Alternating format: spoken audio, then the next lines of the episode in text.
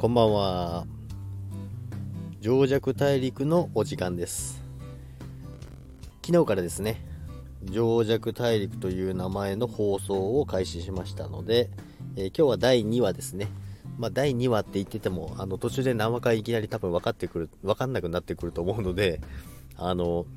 中から言わなくなるかもしれないですけども、それも踏まえた上で、聞いていただけたら嬉しいです。で、基本的には情弱大陸放送の方では仮想通貨とか投資についてお話ししようかと思ってますけども、その日の出来事だったりとか、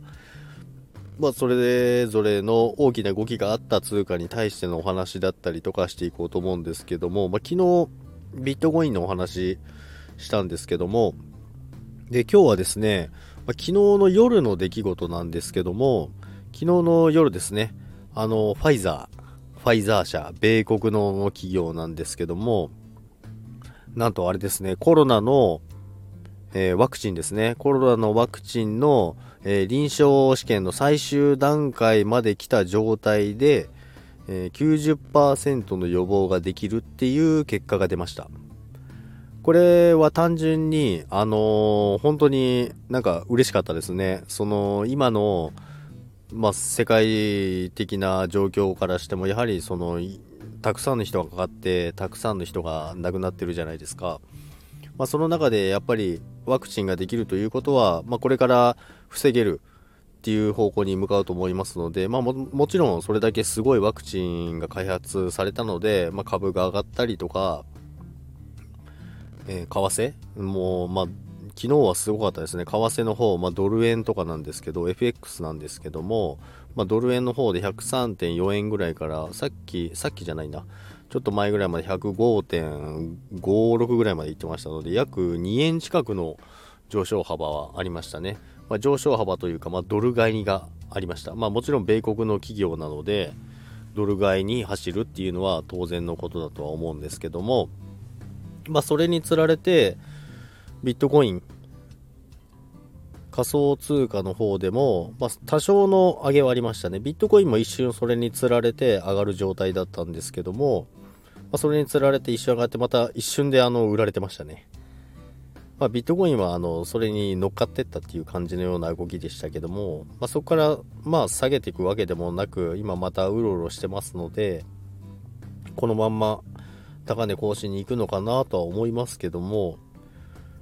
そう思いつつ、私は、ショートを入れております。ショートというのは売りですね。下がると思っているので売りを入れてます。もちろん、上がるかもしれないので、ストップ指し値っていうんでありますけども、この値段に達したらもう決済しますっていうのがあるんですね。それがストップ指し値っていうんですけども、いろいろな言い方もありますけども、決められた金額に行ったら勝手に決済されるっていうシステムですね。これは絶対初めてやる人とかは必ずストップは入れておかないと、気がついたらもうすごい金額のマイナスになってしまうっていうのがありますので、その辺は気をつけてやっていった方がいいですね。私も最初の頃そういうの関係なしにやってたら、もうみるみる金額がマイナスになっていくっていうのがありましたので、でそのファイザー社のニュースで、あとあれですね、米株ですね、ニューヨークダウなんですけど、ちょうどあれですね、ニュースが出た後にニューヨーク市場がオープンしましたので、その後の上げがもうすごかったですね。1600ドル以上の上げがありました。もちろんその米国の企業ですので、一番影響を受ける市場ですので、上がるかなとは思ってましたけど、めちゃめちゃ上がりましたね。でもちろんその後、やはり日本市場、次の日には日本市場が開くじゃないですか。その中でやっぱり日経平均今日25,000円をつけましたね。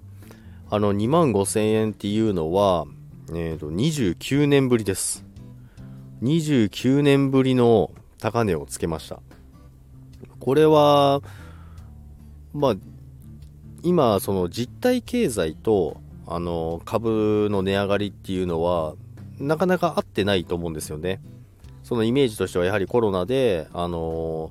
客さんが来なくなってしまったりとか、売り上げが下がってしまったりっていうのが軒並み発生してるじゃないですか。その中で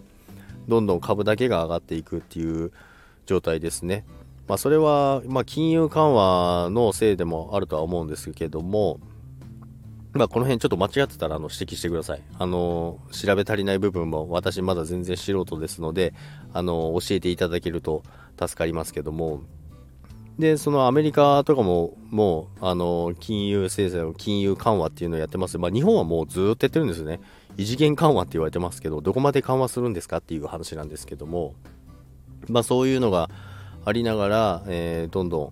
今も上昇しながら、でも25,000つけてちょっと終値まだ見てなかったんですけども、25,000円以下で終わってると思います。で、日経平均もすごい過熱感あったので下がってくるかなと思ったんですけど、昨日のファイザー社のニュースで押し上げられたっていうようなイメージを持ってます、私の見解では。なので、そもそも調整来ると思ってたので、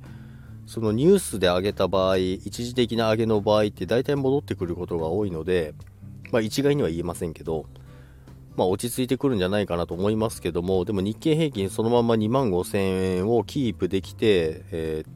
定着できるんであればまた話は変わってくると思います。そうなってくるとやはりビットコインなども全然動き変わってくると思いますので、その辺を踏まえながらちょっと注視しながら、トレードしていきたいなと思ってます。で、あとはその大統領選ですね。すごい長引いてますけども、いろいろなニュースや情報、ネットの情報もありますんで、なかなか真意はわからないんですけども、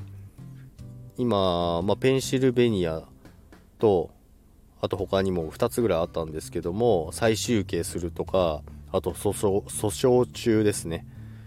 っていうことで、なかなか最後の結果が出るまで至ってないっていうところになってます。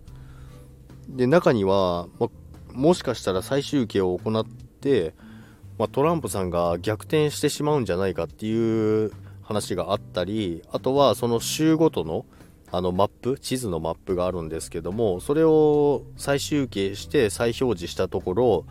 270の、票を獲得すれば当選確実なんですけども、実際その